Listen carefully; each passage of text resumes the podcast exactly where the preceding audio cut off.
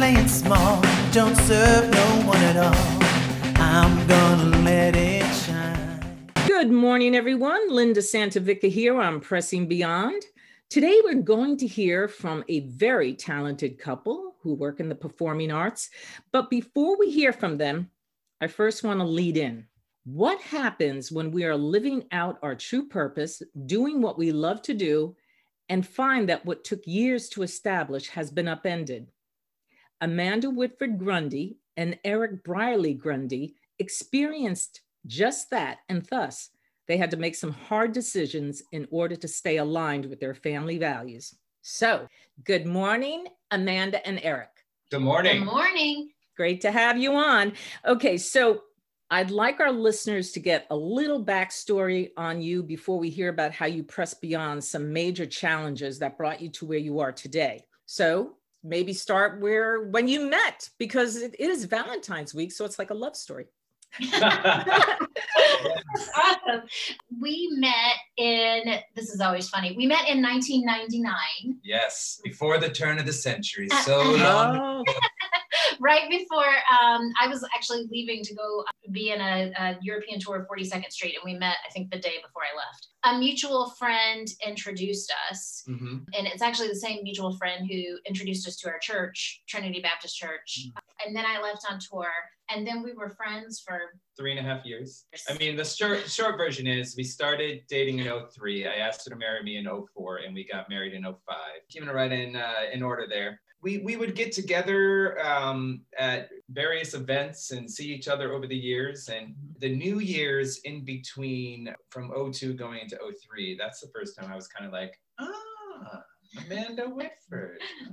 Funny story uh, in which I left two dozen tulips at her doorstep and we hadn't started dating yet. And in the note, I wrote, I'm so glad that we're friends. And Amanda read it Yeah, and I just got really upset by that note because I was like, "What? We're we're just friends? But wait a minute, but we're not really more than friends." But it kind of makes me mad that he thinks we're just friends. So that was when I started kind of examining my feelings that I might have more feelings for him. it worked out for me in the end, so I think I did all right. We have three children. Yeah, Eli, he was born in 2008, and then we had um, Ava, 13. 2013. She she'll be eight this year, and Abigail is going to turn five. They were So they were all born in New York City. the entire time you've been in New York, you were living in Astoria. Correct. yeah. For uh, we were in Astoria for eight, in the same house for 18 years. Yeah. I moved into a basement studio apartment as a single girl in this house that we lived in for 18 years. And then when we got married, uh, we actually were able to go on tour together with the Les Mis tour. And then uh, we came back and we moved in in the same house on the uh, first floor. Even though we had moved out of the house, we moved right back into it uh, after we got off tour. We ended up moving out of the first floor and, then moving up to the second floor. So we've lived on every floor. You of the lived on every floor in one house. That's amazing. We knew all of our neighbors. We have uh, we had a great dog, and she used to play with all the dogs in the neighborhood. We really had a, a true neighborhood experience in a big city. And part of that neighborhood also included our community at Trinity. We have this incredible group of friends from Trinity. A lot of times when you have kids, you rely on your family for support. Well, none of us in this group of friends had family close by. So we we were each other's family. We got stuck for a babysitter and and we would text, "Hey, somebody can somebody could keep my kids," and somebody would show up, you And know. our- even though you can live in a large city and uh, it, it would be easy to get lost with all of the people that live there and feel lonely, um, I would just say that uh, it doesn't matter where you live, as long as you establish community, Yes. uh, that's how the neighborhood, that's your world. You have this amazing life because you're working also. I mean, you're both in the arts. I mean, and listen, it's not without its struggle. There's the the saying, the starving artist. We have lived the starving artist. We've lived the affluent artist. you go with the ebbs and flows, uh, the industry, and when you're working and not working, and you know you have a lot of challenges in between. You know, it seems hard when you're single. You know, you get married, and there's another dynamic, and then you have the responsibility of having children. Choices that you would make when you were single are a lot different than you would when you married and have a child um, or several children. as an actor and um, act- actress, uh, you know, we've taken on various jobs throughout the years in order to um, sustain ourselves. Eric is a musical theater actor, and I came to the city as a musical theater actor and performed for a while. And then I transitioned into, well, I worked backstage on a lot of Broadway shows Right. and became a teaching artist and theater teacher. So we did a lot of that work. And Eric also does, has some philanthropic um, endeavors that he's done, as well as he writes and performs his own music. Yes, So- well, I went and saw your incredible website, Thank you. We'll talk about that later. And this is the thing, and I totally understand because as I was living in New York, it's the same thing. You know, we get very attached to location, location, location. I know a lot of Yeah. people, you know, I'm never going to leave New York and I'm not, you know, this is where I am. And and in your situation, you obviously you have to be in New York because of your work. After 18 years, for all of us, the world came to a standstill as it changed many lives. It obviously changed yours. when the pandemic came and everything shut down, it, it was so interesting because everybody was kind of like, "Well, we'll we'll reopen schools April twentieth. We'll reopen Broadway shows, you know, in the middle of mm. April." Like no one really got it, Yeah, you know. there wasn't a It- complete understanding of how severe this is going to be and how severe it still is. We actually realized very quickly that we could that it was very very difficult to contain our entire life in our apartment. Like do schooling do work you know live exercise do everything in our apartment. Because as it was astoria's pool was our swimming pool. You know astoria park was our playground our yard. Also, the work that we did for survival work was always based on experiences for people that came into the city. Whether that's uh, working at a restaurant or uh, at the time when the pandemic hit, I was a, an, an Uber driver. We worked in areas where it was really important for there to be a crowd of people in order for us to have income. That portion of New York City, that whole New York experience was just gone overnight. We realized very quickly, even though it was very hard to sort of take it in, we started to realize that it was not coming back soon. It would be absolutely the last thing to reopen. I think we started to come to grips with the fact that it wasn't sustainable to stay in New York as a family with two people who work solely in experiences and as artists. And it wasn't just us. We had our three kids who need to get outside and run and play. we started to realize, you know, it's not sustainable for us to, to stay here as hard as that is. Yeah. I mean, it, it was so hard coming to that decision. I think it part of what was so hard about it for us is a lot of it for us was really, it was sort of it, it almost felt like the death of a dream. You know, we had both moved to New York in our young 20s and ready to, to be there, you know, and, and to have this amazing career in the arts. And we have been able to do that in many, many ways. But it also was just taking this dream we had, and we really felt like we had to just lay it down and, and surrender it to God Mhm. Yeah. and just and just say this is what we have always wanted this is what we thought would always be best this is what we have invested our lives in for 20 years but it just seems like we need to surrender that And that didn't happen overnight, Linda. oh yeah, Yeah, we've we left the city for the first time March 23rd, and we went down to Amanda's uh, mother uh, has a farmhouse, lots of space, very very small town, like just a single stop sign in the middle of town is like you know a population of 300, very rural uh, North Carolina, and it enabled us to really like get out of the city and just not be near anyone and our kids were able to just go outside and play. And so we were there for three weeks, but we had no income and we still have all of our bills to pay. Know, at that point, there was no, uh, no- nothing had passed through the federal government saying that you, you know, could hold off on paying your bills. And thankfully, my family in Connecticut has a, a landscaping company, which we've run for years. So I left Amanda and the kids down in North Carolina. After three weeks in North Carolina, I drove up to Connecticut and I started working the family business, which is landscaping, which is what I grew up doing uh, from a very young age. And then I would say Amanda and the kids stayed down there for another few weeks, and then they finally came up to Connecticut as well. we kind of realized well okay this way Eric can work. We can do virtual school from wherever we are. So we'll go to Connecticut for a while. We'll stay there. But all through this time, you know, it was it was starting to sort of Further be, sink in. be on my heart that things were going to have to change. Yes. And uh, there were a lot of sleepless nights and a, a lot of prayers and a lot of Well, tears. Yeah, I think also too, it wasn't a decision you were you were processing. You had to do something. You didn't have many options. Right. Well, we were grateful for the options we did have. Yes. You know, But I'm we were- long term though, you knew that New York was not going to be an option. right for for long term for the next few years i mean we just we knew that new york was not was not going to work you know with our even midsummer we went back to the city for about a month just to see if we can make it work. Yeah we really struggled um, really rip off the band-aid and this band-aid had a hard adhesive to it. It was tearing all the hair off the arms you know? Oh, but you both were probably grieving the same. I think we were both in the same type of grief. I think we were kind of spurring each other on. There would be one of us who would just be like nope can't do it today and the other one would be like all right we gotta go get some boxes to start packing. We would just sort of like take turns like Right. taking steps and i mean i'm not gonna lie there were mornings i would wake up and just ask god like god is there any other way? Is there mm. any way that we can just stay here? Because meanwhile we had our incredible community coming to help us pack. Neighbors like like you, you want us to take the dogs for a walk while you guys work pack and stuff. I mean it was just so hard you know so Yeah.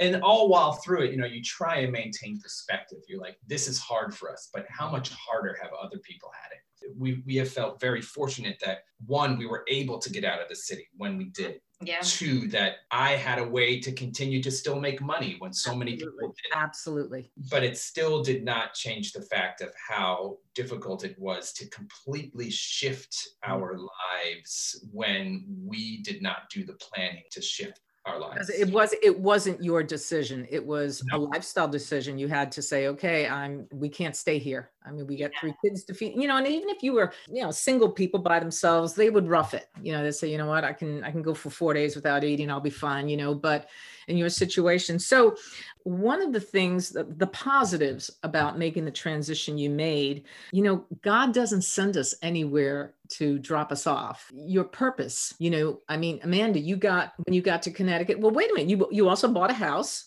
yep yep yes so that happened a little later. So first we moved in with Eric's parents who, you know, were just so gracious in taking all five of us and our dog at the time in. And we, Um, we had our dog Bailey. We got her in 2006. So she was the first living creature we were responsible for keeping keep alive. alive. And she was just a great uh, family dog. But unfortunately, in September, she ended up succumbing to cancer.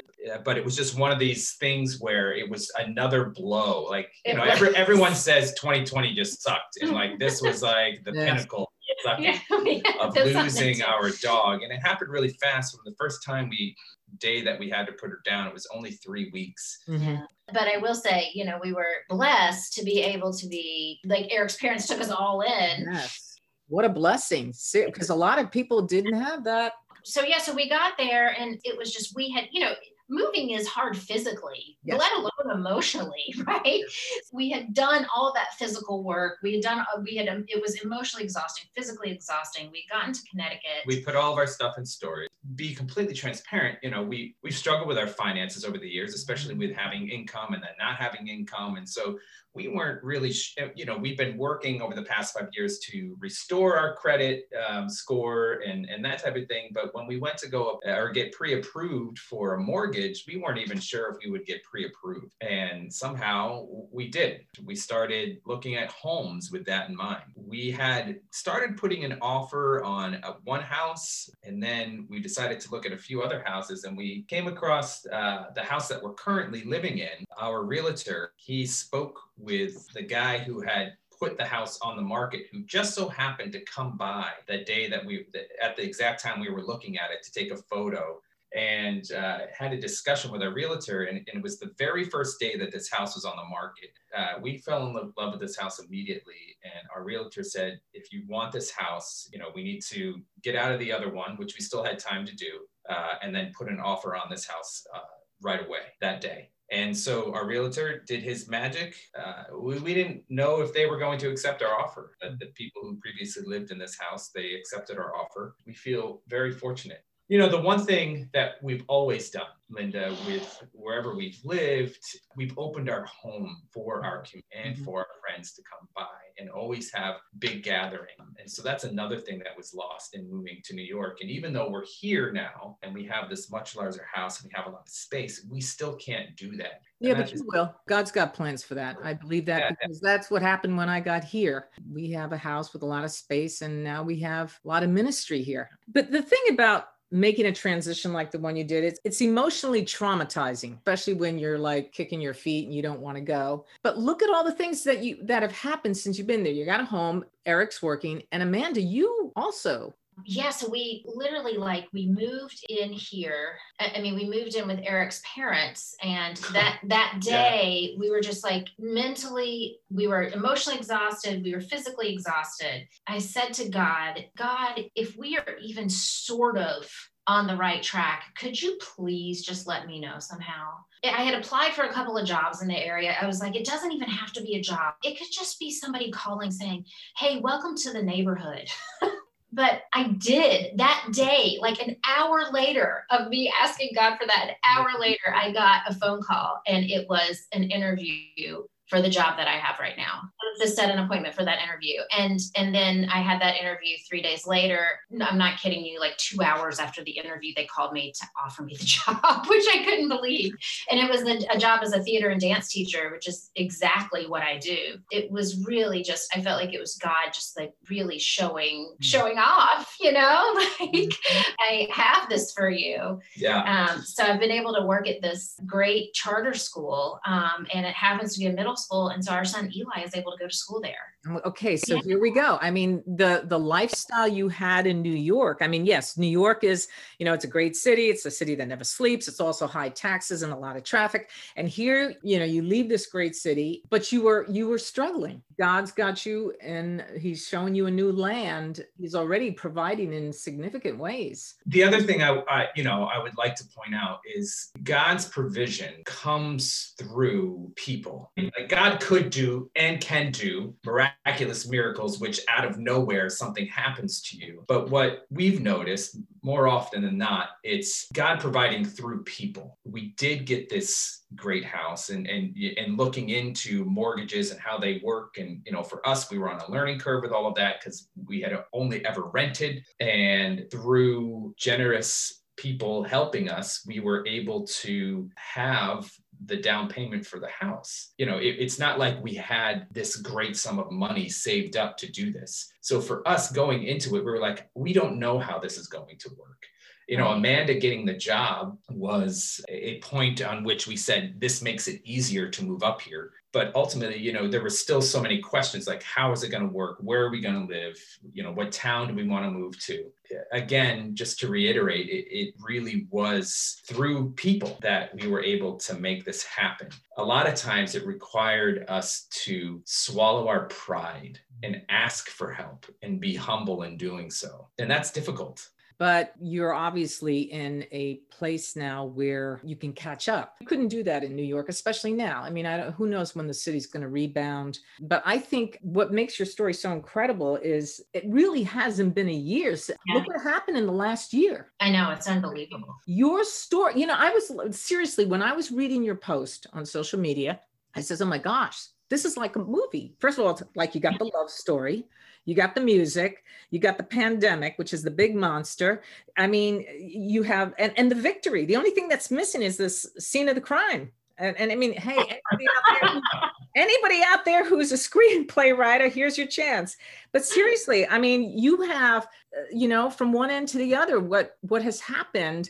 I mean, let's face it, when the lockdown happened initially in- in March, everybody stayed put because we didn't know what was going to happen. And by summer, you were down in North Carolina, then you were back up in Connecticut. I'm fascinated by what you two have gone through within the last year. Well, yeah, and we just we feel so blessed. We know that there are so many um, artists and, and folks Mhm. like us who are in the city who have gone through similar things and Mhm. have had to leave the city for the, the industry just being shut Mm-hmm. down. You know, sort of the blessing that I have been able to take from this, and God can move through any situation Absolutely. and just to step out in in faith you know i always think think there was this great book i read years ago that said faith is not a feeling you know that was not fun necessarily No, it's it's not. I think that's why a lot of people stay in their comfort zones. It's like because nobody we have no idea what's in front of us and it's like but there are people who stay in their comfort zones and they're not living out their purpose. There's right people in jobs they hate, but they got a salary and they figured that's, you know, I, I sit in my cube, I'm fine, nobody bothers me.